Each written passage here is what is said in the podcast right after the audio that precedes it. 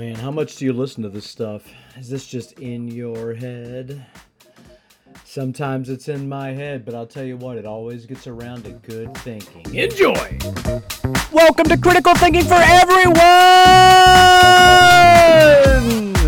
Hi, everybody. We are back with a new show and new ideas and new things to kick around. Yeah, we're kicking around some stuff. I don't know how much of it's new. Uh, we like to think that a lot of this stuff is classically derived, so maybe there's little of it that's Oh, well, and, and- brand new. yeah, and a lot of it will actually weave nicely into other uh, concepts that we've talked about Oh, yeah. in prior shows. Yeah, sure. Um, and this show is all about what, Brian? Fill in the blank. What is it about? All about happiness. Yes, this episode is all about. It's brought to you by happiness. Brought to you by happiness. Have you been feeling like something is missing? Happiness would like for you to give it a little bit of thought. Give it a try. Give it a whirl. yeah, yeah, you can pick it up anywhere out here. Yeah, and I'm really interested in the. Of course, it's not just talking about happiness, skipping through the daisies and petting a puppy. This Those are is good. this. Yeah, they are good. This is the psychology and the thinking behind concepts about happiness. You know, because we're nerdy like that. So, it is a show about critical thinking. This is critical thinking for everyone. My name is Brian Barnes.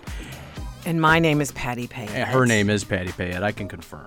And uh, we're here in the studio. We are coming at you from um, the Hayburn building. I think that's where we're broadcasting out of in Yeah. downtown Louisville. We are on 106.5 FM WFMP Forward Radio. You can go to forwardradio.org and get information and, most importantly, donate because you want to do that for sure. There's a big donate button there. Yeah. Uh, you can also get show times and things about the leadership at the station, and you can sign up to be a leader yourself because it's community radio. Yeah, we we hope that you go and like click around and get to know what Forward Radio is about. We are coming up on our fifth anniversary, I want to say, this the spring station, yep. of 22. And so I'm sure we're going to be celebrating um, in some special way, and we'd love to count you as a fan and Yeah. a supporter. Yeah.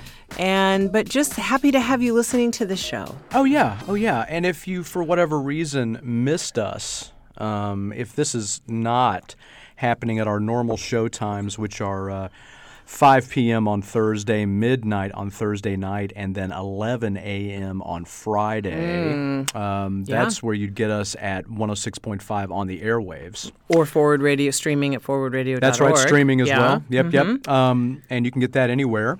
You could also get our old shows on SoundCloud. So you can go to SoundCloud, find Forward Radio, type in Critical Thinking for Everyone. You can really just type in Critical Thinking for Yeah, Everyone. yeah. So we hope that whether this is your first show or whether you have listened to hundred and some of our episodes Mm-hmm, or anything in between, um, we are here every week or every other week now. Bringing new. We're still here every week from their point of view. Yeah, Yeah, yeah. we're sure. kind of rotating in some of our favorite shows. Yeah. along with this new shiny thing. stuff. Right, yeah. yeah.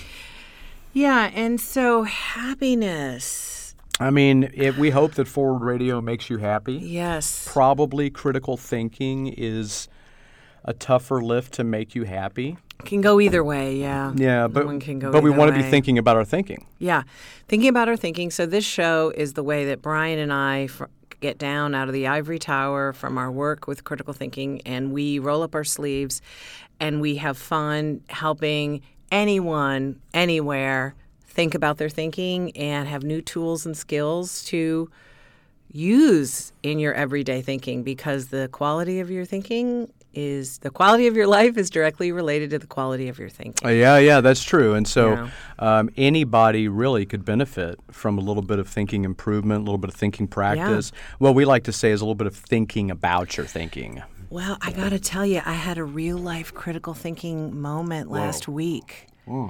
that I attributed to the show. Whoa, tell us about it. Yeah. Yeah, Okay. okay. So, a friend of mine calls me Okay. Hey, friend. and she says, Hey, I'm worried about this mutual friend. And I said, Why? And she said, Well, We haven't I haven't heard back from her. It's been about 48 hours and we were talking and she got, you know, cut off cuz she had to take care of something, but I've been texting her saying, "Hey, are you okay? What's going on?" And and at this point in the conversation or I'm sorry, this point in her week, it was about 48 hours and she hadn't heard back. Okay. I said, Did you try calling her? Uh-huh. Yes. Uh-huh. No, she's not answering. Okay. So I was like, Well, you know, that's weird. I messaged her on Wednesday. It wasn't anything urgent, but you're right. I, I didn't hear from her. And, and so we're talking, and I said, You know, you know what? I got to tell you something. The last time she kind of went MIA a little bit Oh. with the phone. All right. I found out later she was gone for a whole week and she went out of town and forgot her phone. Oh wow. So I just want you to know that that happened, and so even though we we know that she didn't plan to go out of town, I, there could be another a similar explanation like that. Okay, I said that to my friend. I said based on my history with this mutual friend. Yeah, yeah. So then what did she say? She said, "Oh, okay, well." All right, but you know, and then you know, she was sort of. I could tell she was really worried, and I said, "Well, you know what? I'll tell you. Let me. I'll reach out to her, and I'll again today and see. And so I didn't hear anything. So around lunchtime, I, I reached out. I used social media. I reached out through social Oh, all media. right. Okay. Okay. Well, um, uh, before I tell you what happened, I need to tell you that I could tell our friend was really worked up and worried that something terrible had happened. Okay. So what did I do? I put on my. cr- I at first I was really worried, and I could tell my I was starting to like spiral a little bit with her, like, oh, what is something bad? So what did I do? I stopped, Okay. put my critical thinking hat, and you know what I did? Uh, Occam's razor. Occam's razor. Yes. You cut her. You cut her. Holy crap! This is a family show. no. You can't have this kind of. Did anyone call the police? The concept of Occam's razor. The concept. I use that concept, that critical You thinking. use it on your friend? Can you tell people what the I Occam's don't. razor is? I, I can't. okay. You better. I'm, I'm razor. worried. Occam's razor is the premise that when you're trying to understand a phenomenon or situation or, you know, cause and effect or what happened, the simplest explanation is often the correct one. Okay. That the fewer assumptions that you have to and things you have to leap to, Okay. the more likely that that is the you have to start with the simplest explanation. So in this scenario, what would the simplest explanation be? Violence. No. Something violent happened. Come on. What was the simplest explanation? Simplest explanation on- was they this friend stopped liking you two. I mean that they just stopped talking to you. I hadn't thought about that one. All right, Okay, so all that's right, maybe no. simpler. What's the simplest? Well, I mean, according to your own, you know, history with this, it's about having left the phone. exactly that she's separated from her phone. Yeah, Right, and yeah. it is not tied up in a basement somewhere. And the evildoer The is phone like, tied up in the basement? Is, she's tied up in Oh, the basement? yeah. The evildoer's got her phone. Is like ha, ha, li- li- listening to it ring. I see we keep coming back to this violent, this violent thing. Yeah. yeah. So right. so based on again critical thinking, what did I use? I had some context Okay. that I used to fill in. I used Okay. Occam's. Okay, what right before we go to the most extreme example that she's been abducted or something terrible happened, the most prosaic sort of boring likely thing is she's separated from her phone. Just left the phone So I used Occam to like go, oh wait a minute, right? Okay. Like so then. I put something on social media. Okay. Three hours later, oh hey, hi! I lost my phone and I've been trying to replace it, which has been a nightmare. Ta-da. Nice work, critical thinking. So I just have to. When I wrote back to our mutual friend, said, "Hey, good news! You know, I heard back from her. She lost her phone, and and um, I said I used Occam's razor, and she." She was not. You cut her? She was not. Did not seem to appreciate that. But I was so proud of myself for using critical thinking. So she didn't emotion- appreciate that you pointed out that it was a. she didn't seem to yeah she didn't wasn't impressive. it didn't it didn't it didn't sort of ring her chimes Ah, you well, know but that's okay it But you did it. i i was so proud that's so that's a real life example of how i started to spiral emotionally and went wait a minute and use critical thinking to like pull back Got it all got back into into order. yeah Well done. so what do you think I think that turned out great. I mean, I think that sounds like uh, a really nice uh, way to sort of intervene with someone else's um, sort of uh, conspiratorial or otherwise uh, sort of um, thinking that is kind of going out of control without any evidence. right? Exactly, So no know, data, Because no there are all kinds of things that could be happening here, but we don't know any of them are happening. Right. We have no data to go from. right. So, um, now, do you have a real life critical thinking? I'm putting you way on the spot here. Uh, do you have a real life critical Real life thinking critical example of thinking when it really pulled you out of the fire, um, or that you could use in a scenario in your day to day life? You know, I one of the things that critical thinking helped me with was when I had a recent problem with my car. Okay. So when when I think about my thinking, one of the exercises that we do with Richard Paul is to think about the thinking, right? And you know, to what extent am I doing? Um, am I doing really good thinking here about this topic area? Right. Okay. And so one topic area where I, I traditionally have not done great thinking is with my car. Really? Well, I end up I Hmm. end up doing things like saying it'll be fine. Oh, waving things away. Yeah, I do a lot of that with my or historically I've done a lot of that with my car. Now what has happened in recent years is that I've stopped doing that because it became very costly at one point for me to kind of Wave things away. well, for me to kind of go back and look at all the things I'd waved away, Oh, right? Right. It And- adds up. Yeah, The waving yeah. away adds And suddenly up. I was like, "Whoa, this is a really expensive kind of repair thing." So, so I went to um, I, I I started thinking about how expensive that was, and I started thinking, okay, I'm just going to be a little bit better with the regular scheduled maintenance, right? Good. Which, since I had an old car when I started doing that, was also expensive. So it was like I was I was doing I was putting a lot of money into these cars, going, ah, I don't really like this very much. And so I started to get recently. I started to get really tired of putting the money into the cars. Like I was like, this is this is ridiculous. You know, I need to start thinking about getting another car, something like that, or or whatever, some other solution. Just Right. Justin Moggs out there going, just bike everywhere. Right, take the Sure. bus. Right, Sure. right. There is Sure. a bus up in front of your house. I, I, just need to I know. that I'm. I'm aware. I, Okay. I wish the All bus got there with any kind of predictability. Anyway. Um, at any rate, so I it, it snowed a little while ago, and I had an accident in I the remember this. Yes. Yeah, and I and I I slid into a little wall, and it didn't hurt my car except that it bent the tire back, like it bent the wheel back into the wheel well, Okay.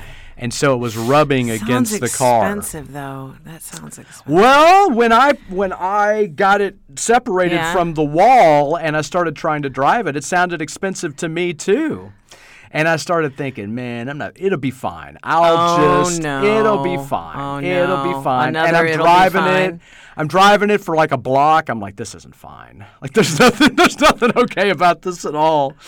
And um, and so I ended up. I ended up just parking it and sending it to the mechanic. And there were some. There was still, you know, more money than I wanted to spend in terms of repairs, but a lot of the potentially really expensive repairs I actually avoided just by saying to myself, you know, you shouldn't drive this. You know you shouldn't drive it. Okay, it good. doesn't matter how inconvenient it is right now. It's going to be worse later when the bill is triple or quadruple what it was going to be. And so traditionally, I would have just been like, you know what? I'm going to go ahead and drive it and it'll be fine. Right. It'll sound bad, but whatever. But whatever, yeah, that's Yeah. probably not a big deal. Like maybe I'll have to replace a tire, you know. Right. And um, you know, th- in this case, I was able to. I don't know. I mean, again, it was a little inconvenient, but I felt like I made a choice to be um, a little bit more Bring a little patient, more, a little more critical thinking. The implications. You. the implications Yeah, yeah, yeah. because i normally i don't i don't think about those very much with the car and i just think it'll work out but it, stuff's so expensive i can't i can't okay. keep doing that So and so you got it fixed, Yep. right? Because I saw it at your house, so that means you got it fixed. Mm-hmm. I know people are probably wondering, am I spying on him all the time? Because I keep talking about your house. yeah Well, patty lives at one end of the block and i live at the other end. Yes, we are holding down critical thinking at both That's right. ends of the block. That's right. We feel like our block is covered. yeah, I can't speak for any other block. Yeah, block. any emergencies, I'm like, okay, critical thinking emergency. Who's closer to that part of the block, Brian or me? And we'll run out and help. yeah, we run out with our thinking hats. Our neighbors we- love that when we do right. that. They love it when we show up and like, hey, can I help you think this through? Yeah, They that's love really that. popular. yeah, that's really popular. I'm like, God, get out of here, you nosy son of a. So anyway, well, okay. So thanks for sharing that. Thanks for. Uh, it's good when we can share with people and show that we're always learning critical thinking. Well, yeah. ourselves. And Yeah. of course, my dad, Tom Payette, would be not happy to hear about your car tendencies, and he would be praising you for doing the right thing. Thanks, Tom. Yes, Uh, I mean, so I, kudos. I do appreciate that. I So. yeah. Well, and I think I think in my in my example, I don't know about yours, but in my example, this really this really derives this habit derives from long experience of just not giving a damn. Ah. Right. Just a lot of this was a five hundred dollar car to start. I see. And so I really don't care. I see. You know, and I'm not. I'm. I'm absolutely not going to put five hundred dollars into my five hundred dollar car. Like, Got There's it. no chance, right? And so I did a lot of that for a long time. Walked away from a lot of crappy cars. piles Oh, just a bunch of bad, bunch of cars just sitting there, just like, well, get the license plates off that one and walk away. You know, and. um and so it's hard now. It's definitely a habit. Like it's absolutely an intellectual habit where I don't have you know, I have respect for other people's stuff, but when it's my stuff, I'm often like, well, it'll it'll be fine. Like if something happens or if I need to be a little rough with it, it's like, well, You're it's, like, eh, it's there to some- get the job done. Put some duct tape on it and, and keep driving. That's your mo. that well, that uh, yeah, yeah. I've done Yeah. a lot of duct tape, duct tape repairs. My father is rolling his eyes uh, aggressively right now with my duct tape repair jobs. But um, critical thinking, even though sometimes it's a little complex to figure out exactly which part maybe you were looking at, like Patty brought up the implications of this or whatever.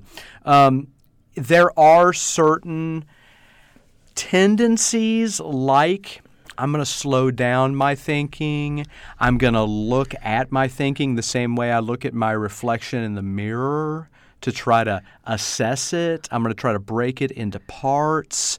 Um, those kinds of things I'm doing all the time if I'm a critical thinker. And sometimes just with those habits alone, you end up going a little bit slower on the thinking and maybe backing off of a potentially impetuous decision like mine. Right. And you know what? In both of the cases that we brought up, Hmm. both cases we paused. There was a moment we caught our thinking. Yep. The train had left the station and we caught our thinking went, uh, uh, uh, not so fast. Sure. So so that's a good sign. That's Yep. a that's an important move. Yep. So Okay, well, we are here to talk about happiness, and this research is so fascinating, and you are going to be my guinea pig. Okay. Mm. I wish I could make a guinea pig sound, but just but just assume. I You're my understand. guinea pig, I as you understand they're always pretty are. quiet. Yeah, they are pretty quiet. I mean that might that's my guinea pig impersonation. Oh my impersonation. God. Wow. Okay. ready to roll. Well, we hope you're all listening and awake now. Ah! okay. Okay. That's Brian. I forgot he is the sound effects division of this show. Ah! Uh, okay. Stop. All right. So. The reason we're talking about work life balance is because the pandemic has brought this topic into relief. Oh man, And so you've heard of the great resignation? I've heard of the Yes. great the great fresco. Well, let's let's talk about this the great resignation. What is the great resignation? It's all these people deciding they don't want to work for this s- system. Right. In the last year, Just roll- just tons walking of out, people yeah. leaving. I'm out. Now, so the research and the Which is crazy in a capitalism. Yeah. So so when you think about it though, what does the pandemic uh, and thinking about the observations that people are make like what caused the great resignation? What is it that where are the light bulbs going on for people because of the pandemic that are prompting them to resign? So just like fr- based on again, I'm asking you to do some inference here. So what you're under you're you who has also lived through this pandemic. What do you think has prompted some people to Well, some things, of course, is that they've found alternative ways to achieve the necessary financial resources, you know, and in some cases that's meant just cutting back. In some cases that's meant, you know, thanks to the pandemic, they were able to get some little bits of stimulus or something like that, some extra government money, and they just were able to change their situation just a little bit such that they said, you know what, I don't need to do this work anymore, right? Right, I can okay. do I can find money other ways. I can I'm comfortable relying upon others for resources in some cases. I've changed my lifestyle such that that amount of money is no longer required. Right. So Okay, those I'm, are- I'm yeah. just trying to I'm just trying to live a life where I'm not essentially having my labor stolen by a bunch of capitalists. I mean, that's what's happening, right? Because it's the same it's the same hour of work, right? I mean, you say, "Well, but I do high level work in an hour." That's fine. But each of us does an hour of labor whatever that is. And what we end up saying very often is that the person who is at the entry level, their hour of labor, as necessary as it is, because we need people doing all kinds of entry level work, you know, customer facing stuff, stocking Right. stuff, service, whatever. Those we, we, we tend to say in our version of capitalism here today that the people who make that job work at the entry level, on average, their hour of labor is worth 380 times less for that hour mm-hmm. than the person at the top of the company. And we're not even talking about owners. We're not talking about ownership. We're talking about leadership, right? So, so owners, of course, if the person at the top of the company is an owner, then maybe there's a case to be made for them having more Okay. stake in here or something. But for a lot of people, when they're at the bottom of the ladder, they're feeling like they're not valued appropriately, and they're finding ways to get out of that toxic system that makes me less than just because I'm doing this job as opposed to that job. Right. Works and, for me. And if you if you're in a quote unquote, as you said, toxic system, and you've had to step out of it because of the pandemic. Either like maybe you don't go into an office and you don't have a long commute and all of a sudden you're like, wow, my quality of life is Yep. so much better. Or Yep. so the pandemic could have shifted the way you spend your time or the way you your job functions or the way you show up for work. Sure. So all these people are now saying Sure. I'm not willing to, to, to spend my life right. It's given them a pause, a pause button. So so what that's done is again, all these people are leaving, and it's sort of precipitated these conversations about quality of life and what makes people happy. And this research, which is from uh, this website, The Big Think, that I really like, um, is some really interesting research about what makes you happy because it really challenges some of the assumptions that people have that, oh, if I just you know quit my job and get to decide my own day, Yeah. that's going to make me happy. Well, I right? mean, I mean, there are worse things. Yeah, there are definitely. so they they want to they want to when talking about the work life balance, they say one of the keys is a question of why we work. Like the meaning and purpose behind your work is a is a big part of it. So again, sometimes the pandemic has forced people to step back and go, is this, you know, this is not how I want to spend my my time. So they talk about two different types of happiness. You might be familiar with this. This is from psychology, but it's rooted. It's you. A lot of the research about happiness and these concepts is rooted in psychology, but it comes from. It has some philosophical foundations. Just like everything. Just. Oh my God! Spoken like a true philosopher. I mean, the truth Wow. is sometimes just right there. It's just sometimes on the surface of the conversation. You can't avoid it.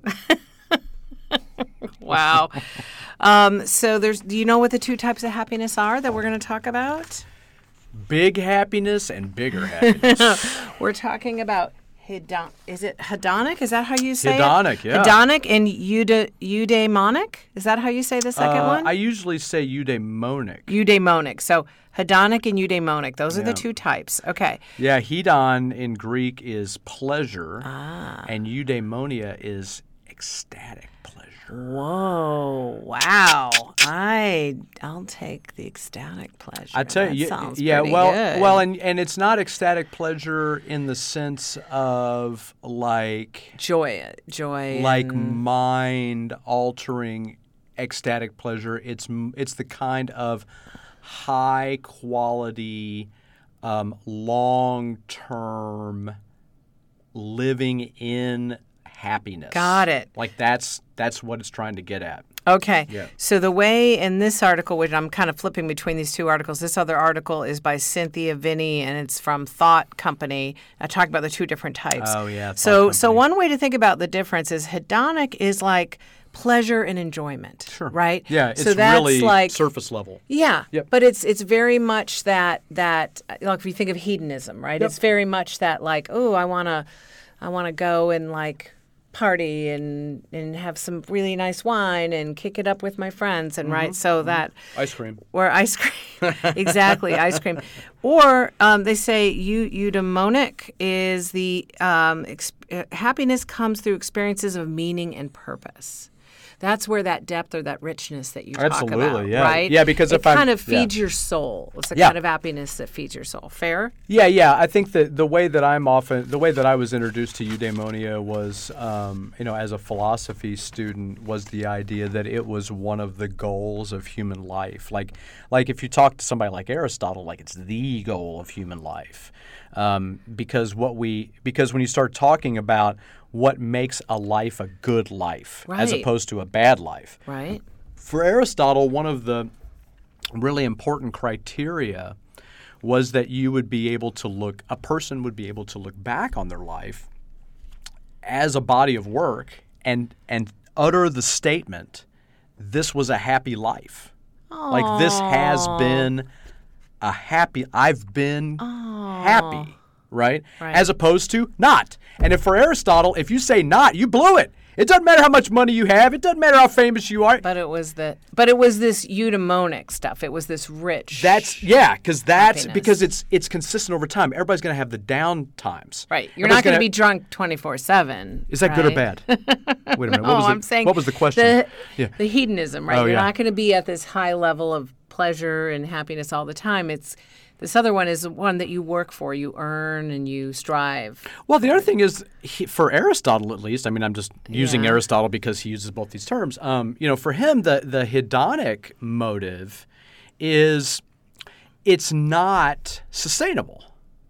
Because as you mentioned, you know, there are limits to the individual pleasures that I would be able to have. You can't maintain hedonism, right? What you have to do is have a complex view of passions and pleasures and goals such that you're going to end up with the long um, evaluation of life, right? Right. The the you're in it for the long game. You're not just in a was that was today an, the best day of my life or is it's more of the bigger view. Well, and, and it's the kind of thing. It's the kind of thing. Frankly, I mean, just as an example, when somebody comes up and offers you something that's too good to be true, hmm. if you have kind of a longer view of happiness, it's easier to say, "I'm okay."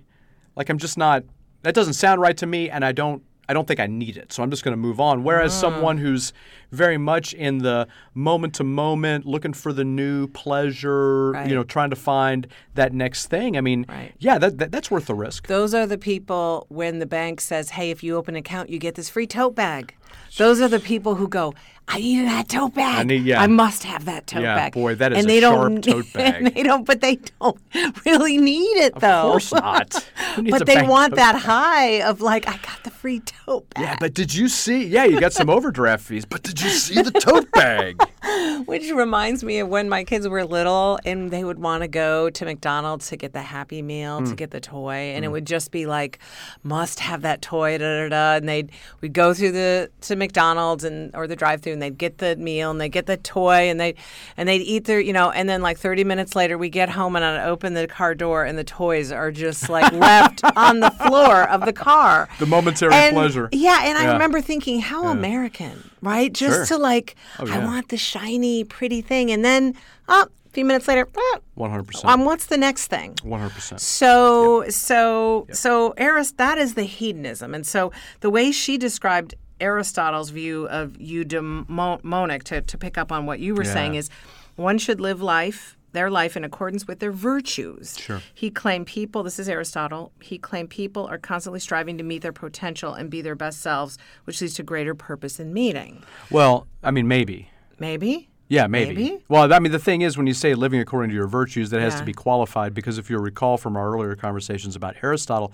Aristotle says we pick our virtues based upon our goals in society. Right. So we decide what those are. And he has suggestions about what good virtues would be, for example, if you're trying to thrive in ancient Athens. Right? Right. But he recognizes that if you're in a different place with different cultural values, some of those virtues would probably be different. And so you have to have enough intellectual discernment to be able to figure out which of those virtues to follow. It's not like I just follow virtues. Got it. I have to also select them. And if I select the wrong virtues, I'm not going to have a good life. Okay. Fascinating that you should bring that up because there is a third school of thought. Now, well, it's not really a separate school of thought from hedon hedonism or eu, eu, Eudaimonic. eudaimonic Yeah. happiness, but it's this um, other sort of perspective on happiness called well-being, okay, Okay. psychological well-being, which is about self-actualization, right? So that's a little bit different because I mean, I think it just depends on what you mean because if I say if I if I pick my own virtues and then and then live my life according to them, I would say I'm self-actual. Right, but um, what my point is that this theory, which is by um, this psychologist named, uh, I'm trying to find the name Diener, D D E D I D I E N E R. He actually says that there are six. I don't want you to look because I want you to guess. six Oh, I'm not. Yeah, sorry. value six self-actualization sort of values or virtues okay because if aristotle's like well you got to be able to discern the virtues for this context they're saying sort of in modern day quote unquote modern day psychology Yeah. well-being is made up of six constructs all right so let me see if you can guess what do you think just those six they're they're espousing So are they? So they're like character traits? Is that what Uh, they are? yes, character traits or um, qualities that you strive for. Yeah. Okay. I mean, so would, what do you think? Would like empathy be one? um, nope. Yeah. Well, positive connections to others. I okay. put that yeah, under there. right. What okay. about like so? I guess trying to achieve your goals somehow or Yep. the other. Self uh, or ma- no mastery. They have mastery. Yeah. Oh, so one that's but them. that's about self-development, right? As opposed to achieving Right. Well, they have personal growth is one of Oh. the things. Personal growth. Okay, self-acceptance. Okay. That's another one. Okay. Mm-hmm. Autonomy. Personal purpose in life. Okay. And uh, okay, I've already said positive connection to others. So the idea is that this is sort of taking on. This is sort of trying to define having some Yeah, kind of a yeah. a well-being recipe. See, but that's what. But I mean, Aristotle does that with his virtues because he says like four of them. He Yeah. thinks you always need if you're going to be a human being living with other human beings. Okay. So he thinks like you always need wisdom, you always need courage, you always need friendship. Um, and you know, like in like both to be a friend Ah. Right. and to have friends, Right. um, and you also need um, temperance, the ability to moderate your actions, whatever they might be, for purposes. And he thinks that these are core for human beings thriving anytime Anywhere. they're dealing with other humans. Okay. But then you'd have more of them in the context of society. Oh, hey, and if you're an Aristotle nerd and I got something wrong just there, go ahead and hit us up, Critical Thinking for Everyone on Facebook. It's for you, friends. Thanks for listening to the show. like it, society specific stuff. So it sounds like some of that is pulling it is in a similar pile. Like the- Yes. the, piles bleed over there. But it sounds like that philosophers and psychologists, according to this article, have really the idea of these two forms of happiness are really have really um, been ha- have some longevity in Oh. in terms of philosophical thought and different people taking their spin at it. Oh, yeah. And what this author basically says is actually we need both. We need we we need both in life, or that we str- we should strive to have a life that has both types of happiness. Oh, I see. Well, I mean, I guess. I mean, I guess we want. I guess we want. I don't know. Do we want? Does does eudaimonic see? In my view, eudaimonic happiness does not exclude hedonic happiness. Right. Okay. Like they would be Right. individual instances. That so there might be a little bit of an artificial barrier or artificial dichotomy between. Well, I mean, it could just saying. be it could just be that the psychologists are just cribbing from the philosophers like they've always done, and um, maybe you. know maybe maybe we just need contemporary interpretations of the Uh. stuff. If anybody'd like to fight me about that, you can reach out to me on Facebook at Critical Thinking for Everyone. Oh man! All right. So one study by um, this this uh, psychologist Henderson, and I'm trying to look up the person's name here, Sure. so I can give you the full. Oh, Henderson, Luke Henderson, Tess Knight, and Ben Richardson. In 2013, they did a study, and they found that in a study of both hedonic and eudaimonic behaviors, hedonic behaviors increase positive emotions and life satisfaction and help regulate emotion while reducing stress, depression, that kind of thing. Meanwhile, eudaimonic behavior led to greater meaning in life and more experiences of elevation, feeling of one, you know, of, of moral virtue, of a feeling of um, of so that so they kind of like say having both Mm-hmm. types is part of a health that can be part of a healthy life. Well, right? it sounds like they're making a distinction in in taking the eudaimonic to this sort of high level place where it's maybe longer term goals and stuff like that, and more, um, you know, mm, systemic approaches or something like that, as opposed to, you know, I just want to eat this cake or something like that. I mean, right. And they say, but there are I times get a where lot out of eating the cake, though. Yeah. Well, and they say there are times where maybe you're just like, eh, I just need to sit down and enjoy a piece of cake, Mm-hmm. right? And so, so I just kind of want to explore a little bit how you and I operationalize happiness in our own lives and the ch- choices we make. I know when I'm faced with, let's say, how do I want to spend my weekend or what do I want to do Yeah. with my vacation? Um, I want to have a balance of things where I'm I'm working or what they call um, experiential happiness. Actually, this article talks about another form of happiness, which is experiential, which at the extreme end, it's things like I'm going to go live in the ice hotel for three nights, or I'm going to, right? Like, But how's that we- not? How's that not hedonic? well, this is a little bit different because it's it is it's hard. It's it, there's a there's a kind of harshness or a kind of work involved in that experience. So it's not f- just pleasure, right? Like doing a polar bear plunge where you're like freezing uh-huh. is is what they would describe as both as experiential happiness where someone might say well i'm not it's not fully pleasurable there's some work and some some discomfort involved but i'm gaining from this experience i'm i'm really so so they're they're they're i'm just saying she's pointing to another construct called I'm just not. I'm just saying. I don't. happiness. I don't know that that's very different as a construct. I don't know if it adds anything. It seems like it could really be. I mean, it just seems like if I'm experiencing. I mean, so I'm just thinking of like, um, you know, playing a video game. yeah There might be things you have to learn, and you maybe have to put a quarter in it. And there might be all kinds of different. Um, challenges to it like maybe you had to save money or something to buy it i mean it it strikes me that some of these would would also fall into the category of experiential even though the experience i'm ultimately getting is playing a video game Yeah, I mean, yeah, I think there's some grayness between here, and and ultimately, I think the individual kind of needs it because like. What brings you a kind of hedonic, like I just want to play this video game? Maybe for Mm-hmm. you that, maybe for someone else that's more like, oh man, I, I am not, that is not pleasurable for me. So part of this is the individual needs to decide. And, Sure. and like I was saying, when I'm faced with vacation or downtime or leisure time, Yeah. I'm interested in activities that are somewhat eudaimonic, but I also want some pleasurable hedon, he, hedonism in my in my leisure time. I want a, a mix of both. And it seems like you you kind of do that too. well i mean for me i, I don't i mean i just wouldn't uh, i mean i i, I guess What? this kind of a distinction these kinds of distinctions are helpful in some regard. For me, they they just blend so strongly because I don't want to do things that are hedonic that are going to upset my long-term sense of what's going to be, you know, bring happiness or pleasure long term.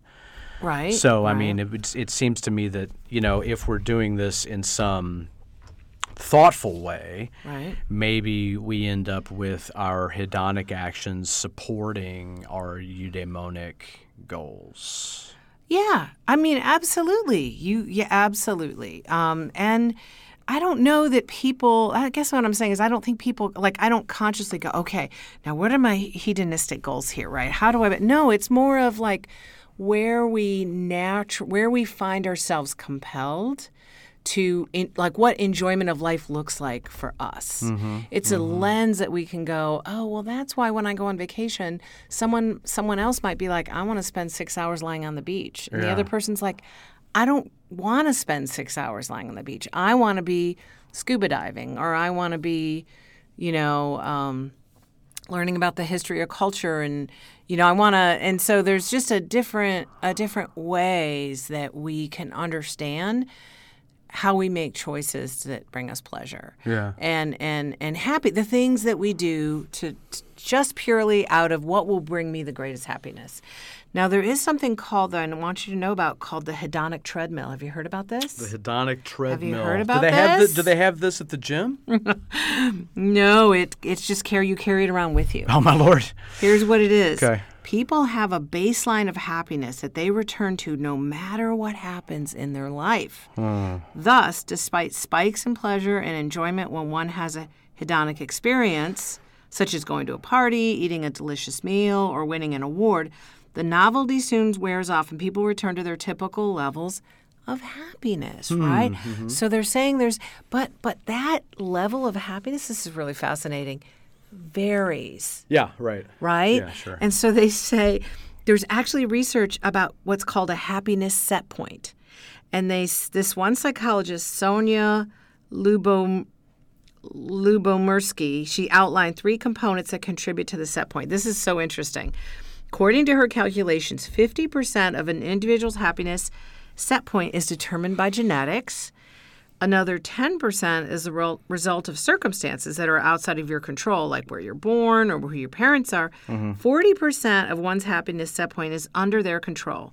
Thus, while we can determine how happy we are to a certain extent, over half of our happiness is determined by things we can't change. Well, I mean, maybe, but I, I would be very interested to see what that research is. I mean, that just strikes me as incredibly reductive.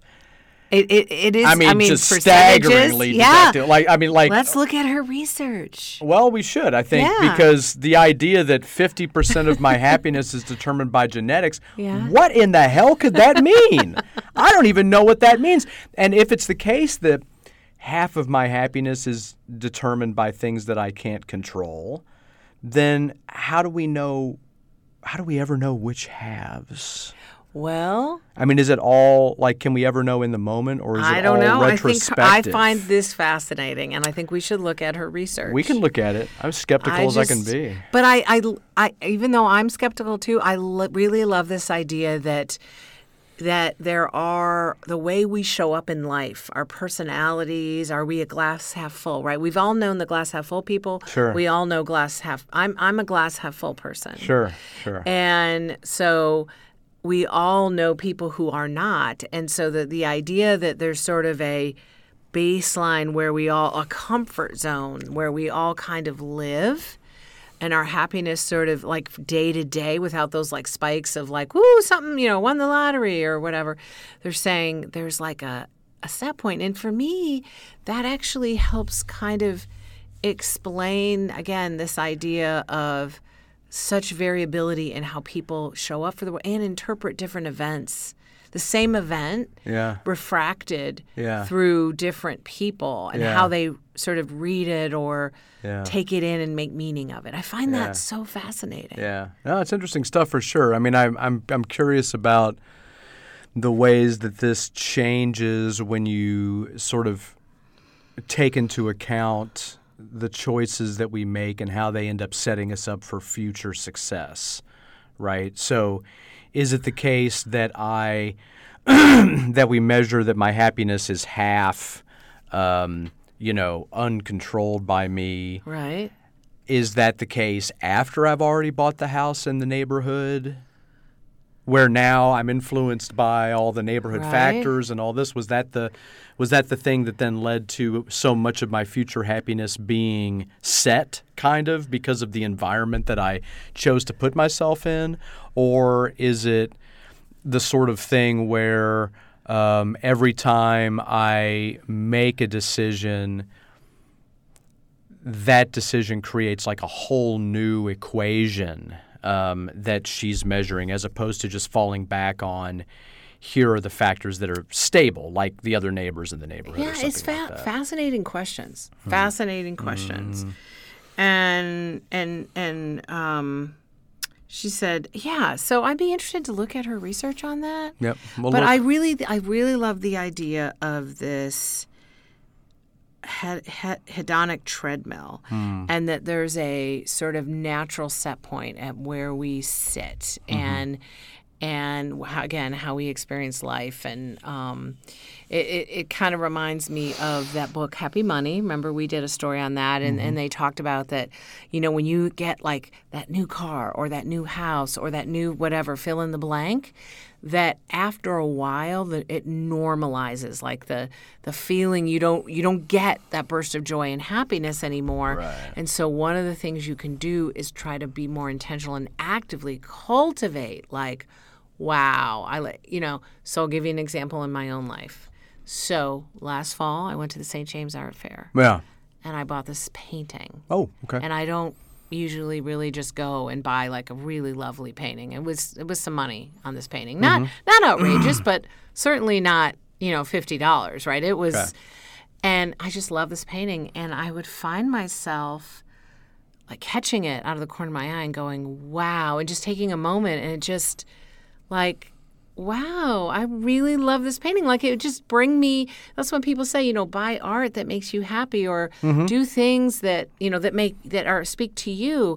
So I found myself I'd be walking by it or I'd spend maybe a whole week living in my house and not even noticing. And then I would look at it again and I would just feel the happiness and pleasure of it. And That's I was nice. like yeah, and I was like, wow, that's kind of what happy happy money is about. Like I've invested in something that I wanted to have in my life to bring me happiness, and so I have to take a moment to be intentional. So I'm not just like, you know, walking past it from one task to another, but I'm like, wow, I really love this painting. It hmm. really makes me feel good. Good. when I look at it, and Good. so that's a way you can actually put more pleasure and happiness in your life by a appreciating things that you already have and taking a moment to just reframe this was on the show last night or yesterday on hidden brain on, on npr mm-hmm.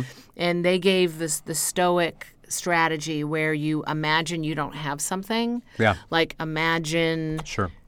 you don't have that new car or imagine that your wonderful neighbor isn't living there anymore and you for that moment you experience that loss Sure.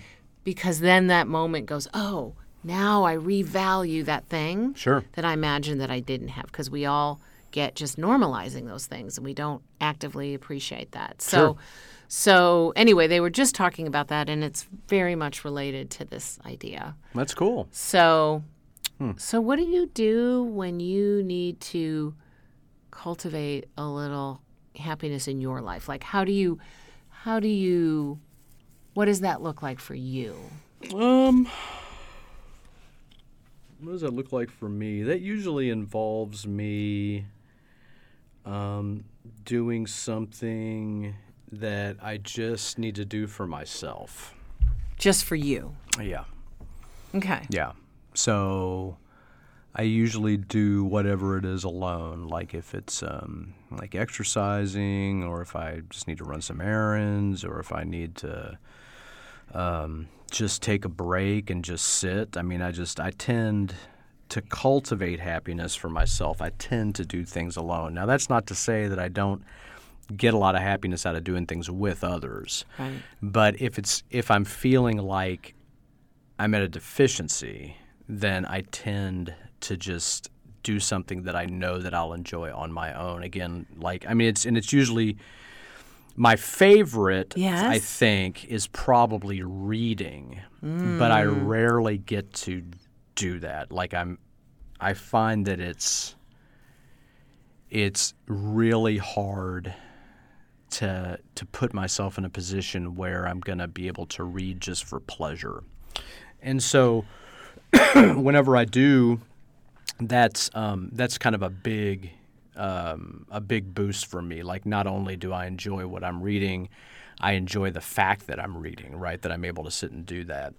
Um, and the same, Nice. yeah, and the same is true of things like exercise and stuff like this. It just seems like um, as much as I want to have an illusion of control over my life, it seems like I, I don't, right? There are just so many things that, you know, there's a schedule, right, that has to be dealt with you, all the time. Yeah, and you also have the kind of te- job teaching where it's uh, you're all, you know in the evenings and the weekends, right? Sure. It's my job is a little more compartmentalized, Mm, right? And you, so you, so you really got to actively find carve out those times to Yeah. for yourself. And what I try, what I try to do, of course, mo- way more importantly, and I'm sure I've mentioned this on the show in the past. I mean, way more importantly, is I just try to, I just try to live a life that I don't really need to take a vacation from.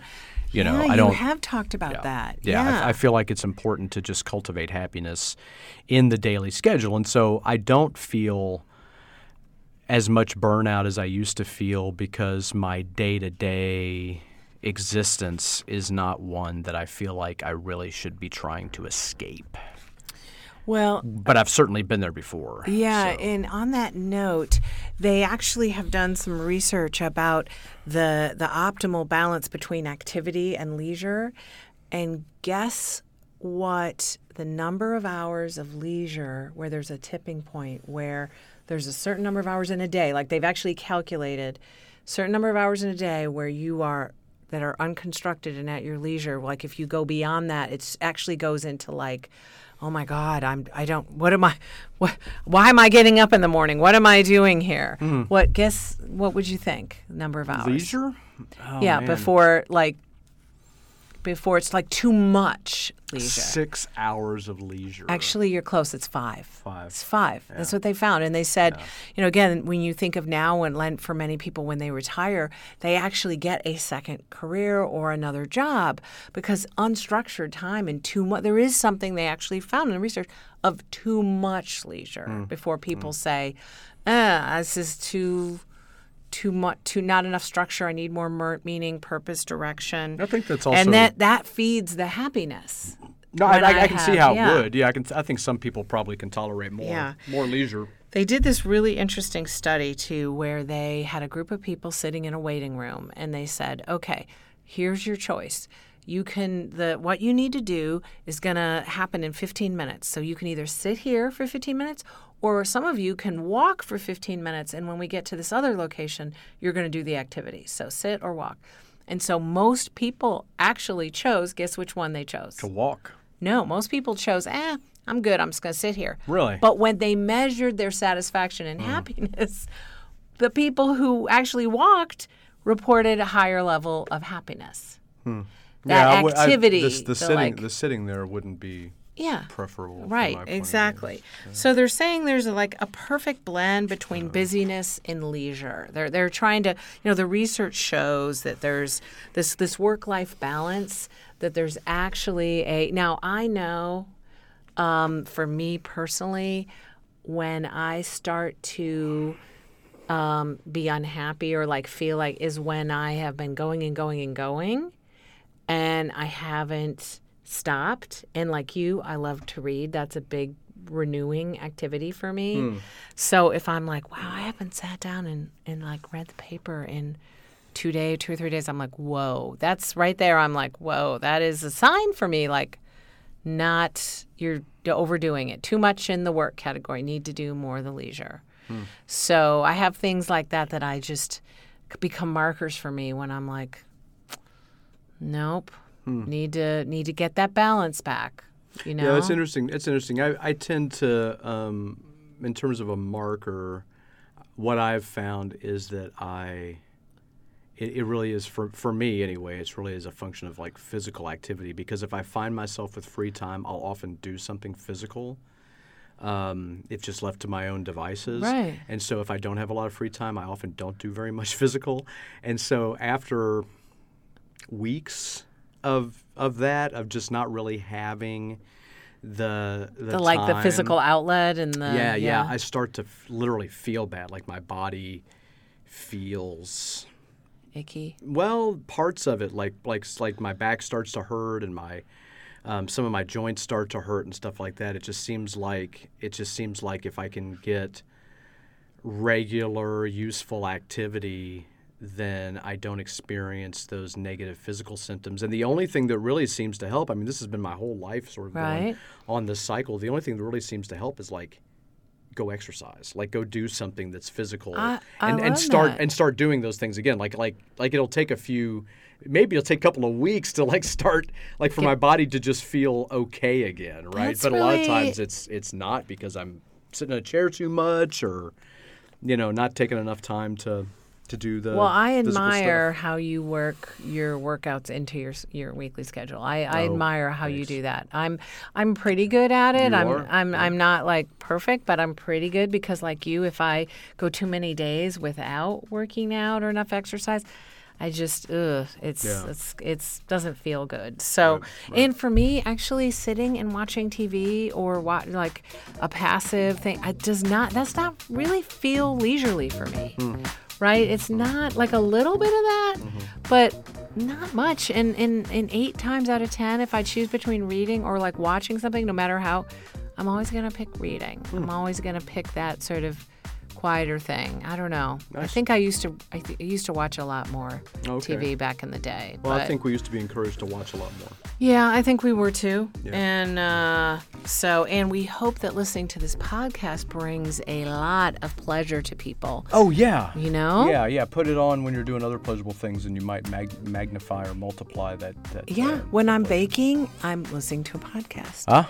When I'm, that's usually when I'm like working around the kitchen, that's when I really enjoy having a podcast to listen to. oh cool So, Well, we hope that you are able to uh, identify some pleasurable things for yourself this week. And uh, we hope that uh, this discussion of various kinds of pleasure has been positive and useful for you. And um, as you go through your week, we hope that you really think about um, what's going to bring you a good life and uh, try to think about maybe if you have a little extra time, think about what kind of steps you might take in order to bring that into reality. Um, that's something that critical thinking can always do. And it's one of the reasons why critical thinking is for everyone. even you.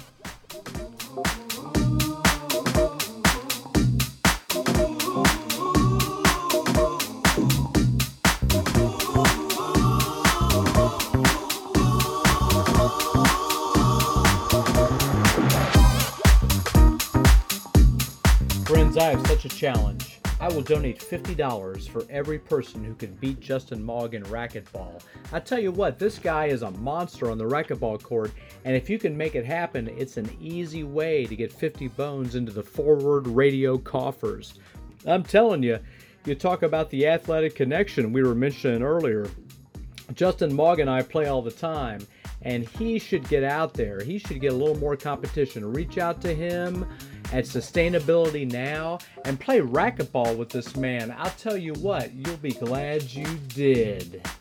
That stuff's for everyone. Okay, okay, tennis is fine too. Just let me know what happens.